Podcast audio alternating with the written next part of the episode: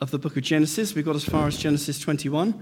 And uh, this morning, um, I want to take a, a slightly different approach um, to speaking rather than classically speaking with five points beginning with P. I'd like to challenge us to ask a very simple question, and that is this What do I believe? What do I believe? See, God likes questions. God loves a two way dialogue. And we saw that when Steve was speaking from Genesis 18 about Abraham interceding um, over Sodom. And I've been very much challenged over the last 18 months. I've been doing the Word Plus course, it's a Bible study, theological course that we do every so often with other um, people from our family of churches. And it's been quite scary to look at scriptures which I've known for over 50 years and which I think I've really understood for 35 years and realize that there's something a lot more to it than what I see. We can't always take things at face value. We pray, Lord, this is your truth. The entrance to your word brings light. The sum total of God's word is truth. And as a preacher, you can pray that at the beginning of a preach. But I stand before you as someone who is fallible, fallen, weak. Yes, I am a son. And so it's important that we say, But what do I believe? We take the word and we look at it and say, But what is God actually saying to me? I wonder, you hear the preaching week after week here. You've got your favourite Bible teacher on God TV or you love your everyday with Selwyn notes or whatever it is. And, and you read those and you just soak it all in. But should we be soaking it all in? Or should we be taking it, reading it, considering it, and weighing it? Because God's word is, tr- God's word is truth, but my interpretation may not be complete truth. So I'm not trying to sow doubt this morning. I'm just trying to paint a picture, and hopefully within the next half an hour, you'll see where I'm going. But I think there's a challenge for us to wrestle, wrestle with the Word of God.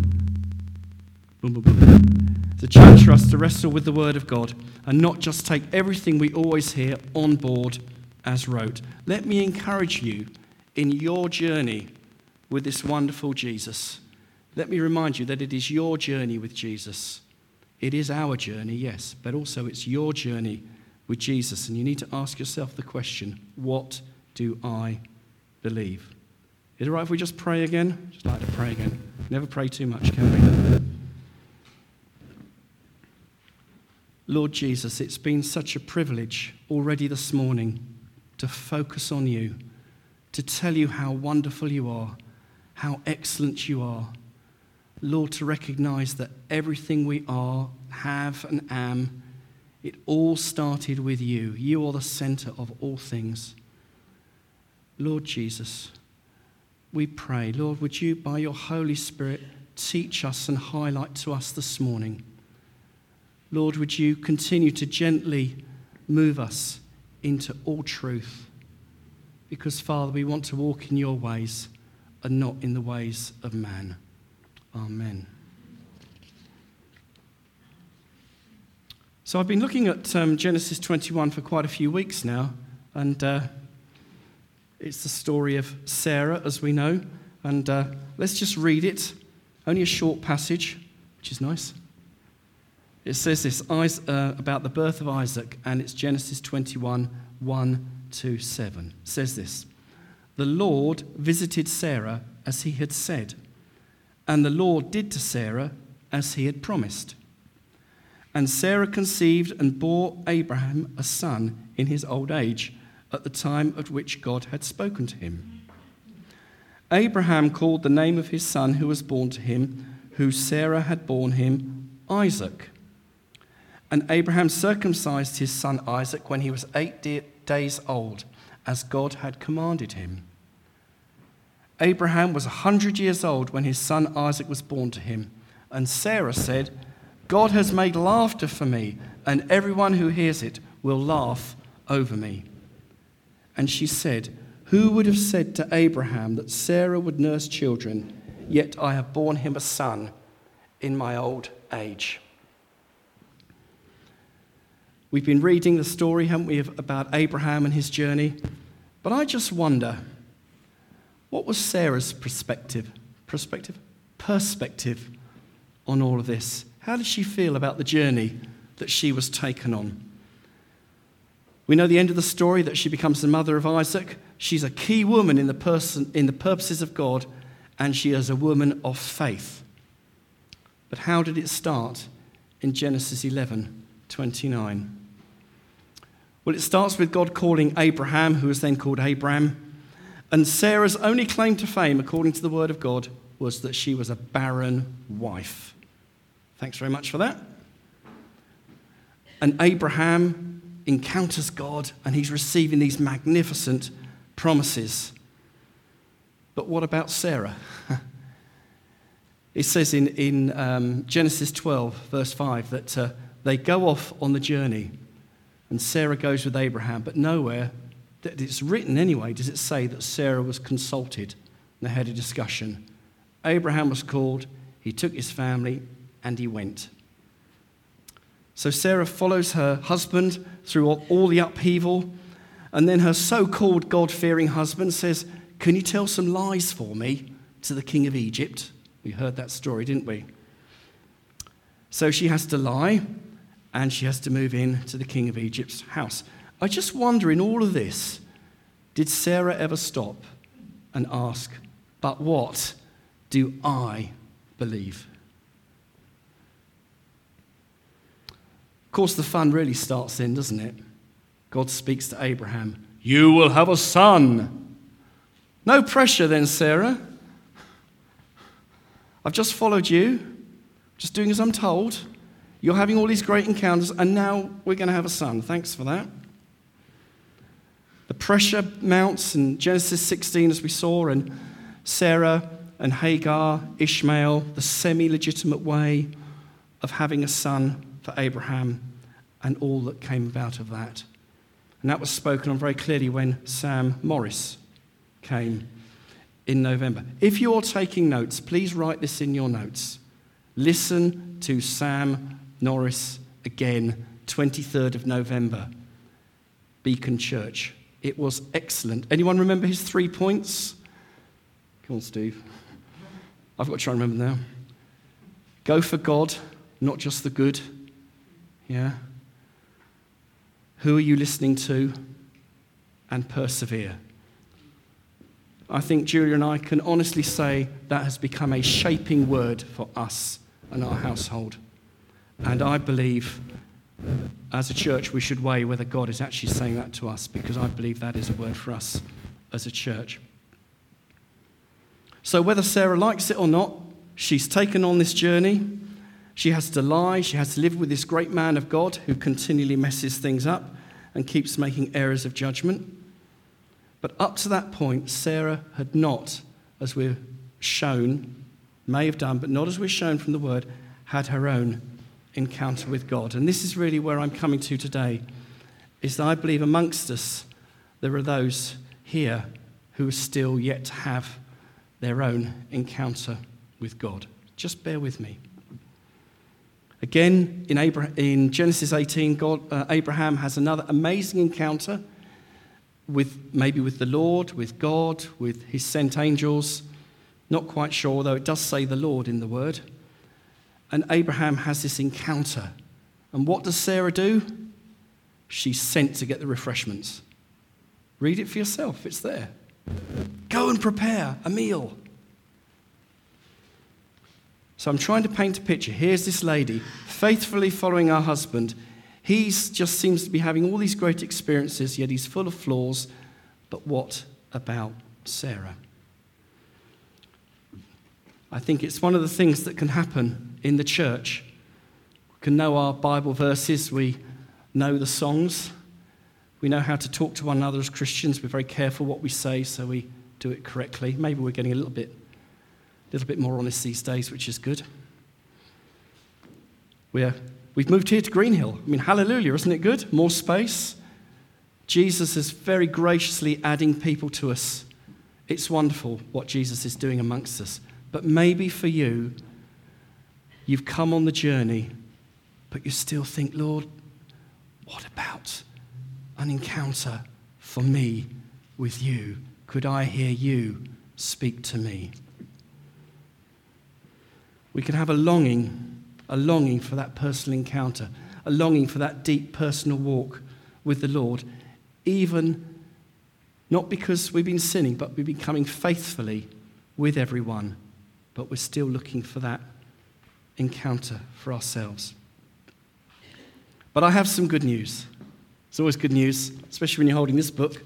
I have good news, and that is that God has promises that are unique to you. God has promises and a purpose for you. He has a purpose and promise for us, which is normally how I preach about us, but I really felt the Lord is saying, You, me, as individual, He has a purpose for us. Genesis 21, it starts with this incredible verse. This is stunning. It says, This is pre Jesus. The Lord visited Sarah. Sanctified imagination is allowed. The Lord visited Sarah as he had said. And the Lord did to Sarah as he had promised. Hallelujah. Years of serving, years of following, years of putting up with all this stuff, and then Sarah is visited by the Lord. I think that is fantastic. What's the outcome of the visit? Well, we see in verse 2 it says, Sarah conceived and bore Abraham a son at the time of which God had spoken. So, firstly, Sarah brought forth life at just the right time. Hallelujah. What's another outcome of her encounter with God? She had to allow God to have his way with the promise, i.e., Isaac she had to allow him to be circumcised. That would have caused pain, but it was part of her obedience towards God and Abraham. When we meet with God, we don't hold that encounter, write a book, and travel the world talking about it. We move on with what God has for us. We don't stay at the place of encounter, we move on with a God who has more encounters. There was circumcision, there was a shedding of blood there was a son of promise. Even at this early stage in the Bible, God can't resist pointing towards another son of promise who's coming, who will shed blood. Isn't it wonderful? It's a simple word. it says here, another promise, an outcome of the promise. Sarah received joy and laughter. And it said, verse 6, it said, God has made laughter for me, and everyone who hears will laugh over me. I sometimes listen to that read in church, and I wonder if everyone will all suddenly burst into laughter when they hear it. But you see, if you try and laugh, it's quite hard. It'd be quite forced. It's quite difficult. And sometimes in, in, uh, in church, we can try and have joy when there isn't a lot of joy in there because our, our joy comes initially from our, our encounter and knowing the Lord, not from something we can necessarily summon up. So, very simplistic, but it's been very much on my heart for these last few weeks. You see, Julia and I, we came to Beacon about seven years ago now. Haven't got rid of us. But when we first came, I, I, had some disagreements with Steve and John and David over a few bits and bobs and, and so forth. And I would get very frustrated. I'd debate with Steve about worship and subjectivity and objectivity in worship. And oh, I was just getting so sort of, I know we both love Jesus, but. But here's the fact. Here's what I've seen over the last two or three years. God graciously opened my eyes to the fact that when I was debating with Steve about this, I held the view strongly, but actually I'd never really thought view through the view for myself. It's what I'd been taught for the previous 24 years. That's not criticizing what I've been taught, but I hadn't really got it for myself. So when Steve would come back and say, Yeah, okay, brother, I hear you, but what about that? I would see it as a personal attack on what I believe. And we can see how dangerous that is in this world.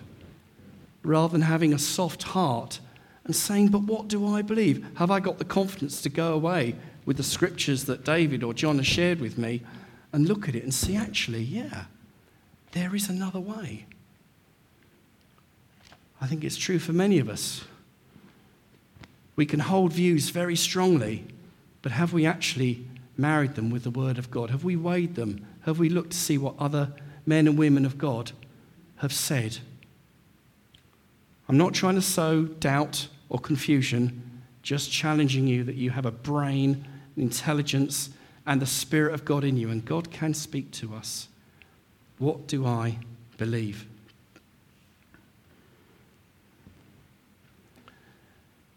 As I said before, we, we hear great Bible teachers. I've been to conferences, and uh, especially about 30 years ago, you go to conferences and you'd start with the warm up, wouldn't you?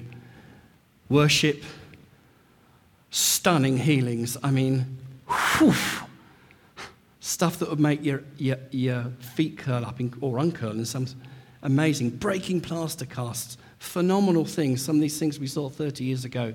The danger is when the man comes to preach the words, you can take everything he says and go, that's all 100% correct. Yes, hear the word from a gentle and right heart, but also go back, look, check it out, weigh it against the other word, find other Bible readers, commentators that you trust. Are you getting where, vaguely sort of seeing where I'm coming from? No? Good. Right. okay, no, that's fine, yeah. No, no pressure. Weigh scripture with scripture is all I'm saying. The reason I struggle with it, because I took it as a personal attack if someone said they didn't agree with me. And I think that's in many of us. But let's weigh scripture with scripture. Understand the context. It's been a shock to me to go to Bible school for the second time, I've been before, full time, and see that the context of many scriptures that I thought I knew actually don't mean that at all. And I'm not going to throw out examples because that's be what you remember, and I don't want you to remember that bit. But let's check, let's wrestle with the scripture from a right heart and with a right attitude. You know, we have men and women of great wisdom and experience. You know, look at Fred and Iris, people of great wisdom and experience. If we're not sure, I'll ask them. Yeah? Let's use the resources that God has put amongst us. But remember, what do I believe? The challenge here, you know, is, is to the quiet ones in the church, the insignificant ones, the ones who kind of not always so prominent. I want you to take heart from Sarah's story, this woman of God. Take heart from Sarah because she encountered the Lord at just the right time just the right time. Often in the Bible it says, and at just the right time, X, Y, Z. They could not lay their hands on Jesus because his time had not come. We have a God of perfect timing. My head and my emotions say, You're sure? But the truth is, God is a God of perfect timing. How else can we take heart from Sarah? Well, don't hold on too tightly to what you receive. As I said earlier, we receive things from God, let's move on, not just stay at that one point. If you see magnificent healings, it doesn't necessarily mean God's called you to a healing ministry. God may have other things, healing could be part of that. I've had to learn that the hard way over many, many years. God wants us to grow. And when we grow, it's tough, yeah? Is it a battle? Anyone in a battle at the minute? Is it only me? Keep your hand down if you're in a battle at the minute. Oh, that's good. Yeah, yeah, yeah. Can't be a good bit of manipulation, can you? okay. But when we have a battle, remember what God has said to us. Two or three weeks ago, David here preached on sighs, S I H. No, S I G H S. sighs, strongholds, and I have to look at my notes, I've forgotten. Struggles. What a word. Spot on. Listen to it again, hear it, soak it. It's the word of God. Weigh it. Decide if that's what you believe God is saying. For me, I believe that is what God is saying. Because it is tough. C.S. Lewis, the great Christian writer, said this If a Christian wants warmth and comfort, then it is best that he drinks a bottle of port.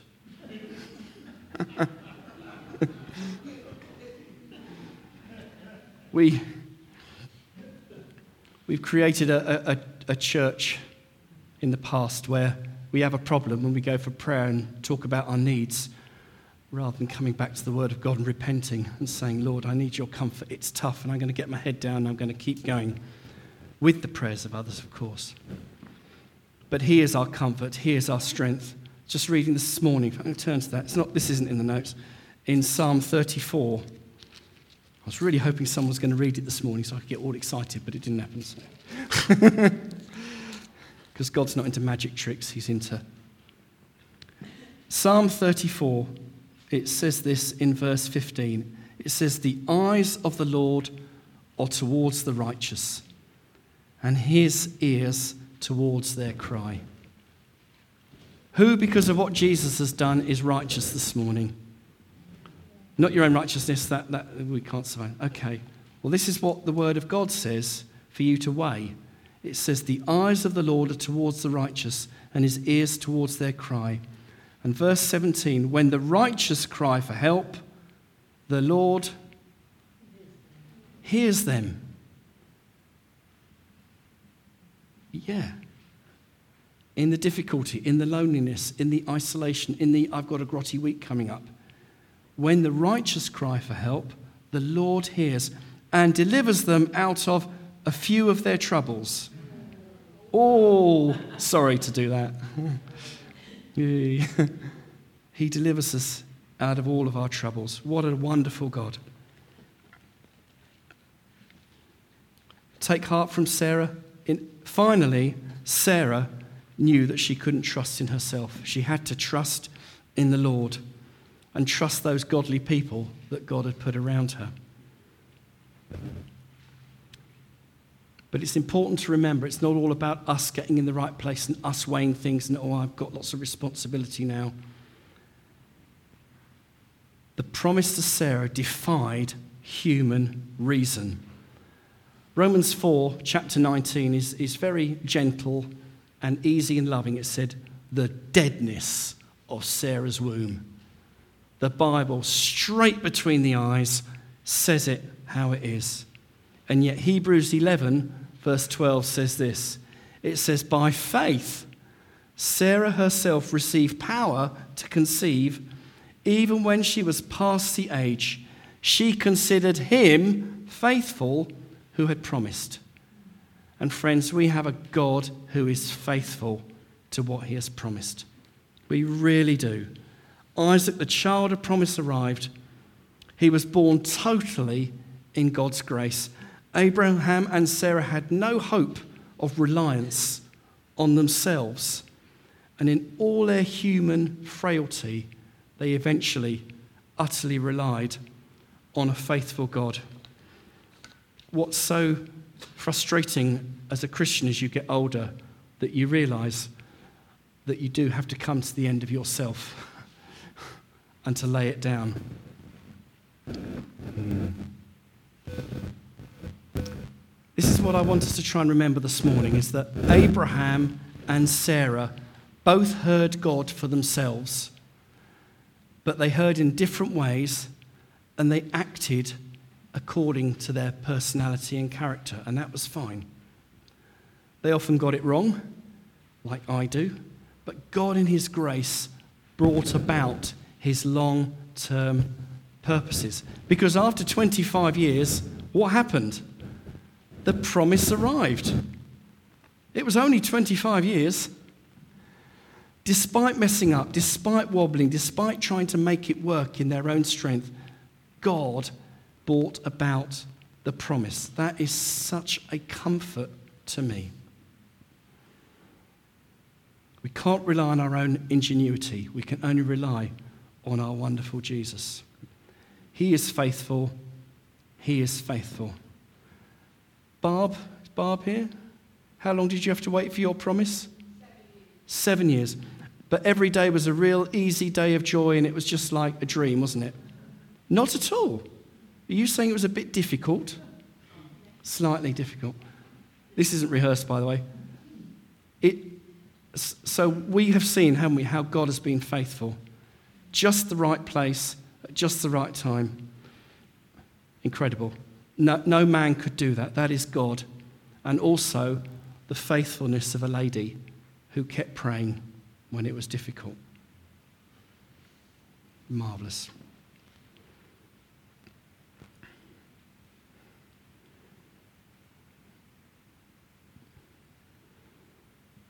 Isaac came, the son of promise, forerunner of Jesus.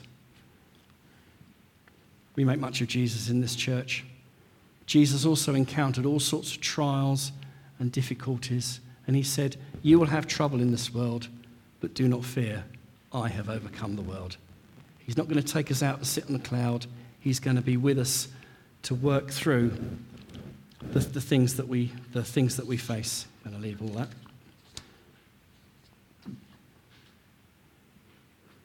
A couple more scriptures. Psalm 138, verse 8. Written after, after Sarah and Abraham had, had, had left this world. The psalmist says this He says, The Lord will fulfill his purpose for me your steadfast, O Lord, your steadfast love, O Lord, endures forever. Do not forsake the work of your hands. For each one of you, God will fulfill his purpose. The dreams, the desires, the things that you've got on your heart, God will have his way. We have testimony right here with one faithful lady in the church. God will bring about his purposes. Philippians 1 and verse 6 says this. I was wondering how many times I've heard this said, whether it's 10, 50, 279 times, 428 times. How many times have I heard this scripture? Here it comes again. And I am sure of this that he who began a good work in you will bring it to completion at the day of Jesus Christ. So, 1 Psalm 138, you can insert your own name. The Lord will fulfill his purpose for Margaret. You can put your own name in there. Middle of the night, good thing to do. I am sure of this, that he who began a good work will bring it to the completion on the day of Jesus Christ. Abraham and Sarah, the great journey they had, and even the next few verses, very exciting, all things that went on. And still they continued to make mistakes and had challenges. But God brought about his promise. But they didn't stop at the promise, they moved on because Isaac grew up and they had to move on. And when we have our encounter with the Lord, however that is, or we get deeper into the word, we can move on from that place into more of what God has got for us. Anyone remember David's prophecy picture from last week? Okay. Phone, phone pad. Yeah. Block of notes by the phone. Okay. David saw a picture. Correct me if I get this wrong at all. And, and there, was, there was a pad by the phone, and on the, on the pad, every page had writing on it with promises and prayers and desires and things we wanted to ask God and things that were on our heart. And I could just see sort of this box pad that you could sort of do that with, you know, by the phone. And if I got this right, David was saying, you know, the Lord says, I know, I, I know that, and it can become all a bit overwhelming when you see all that. All, how do I pray today, Lord? What do I ask you for? Where should I be going? it can all become a bit much. And there was a sense in David showing that the, the Holy Spirit just wanted to lift the pressure from us. That we must get our confession right, we must do this right, we must get the word right. There's a sense of refreshment. And I believe that this morning God wants to give a, a, a refreshment to us. We have the ministry team where we can go and get, go and get prayed for as well. But we are a work in progress. Anyone here a work in progress? Yeah. and uh, people like Julia and Steve, who know me well, know that I'm very much a work in progress. I'm just going to leave it there. Should we just should we stand and we'll just pray?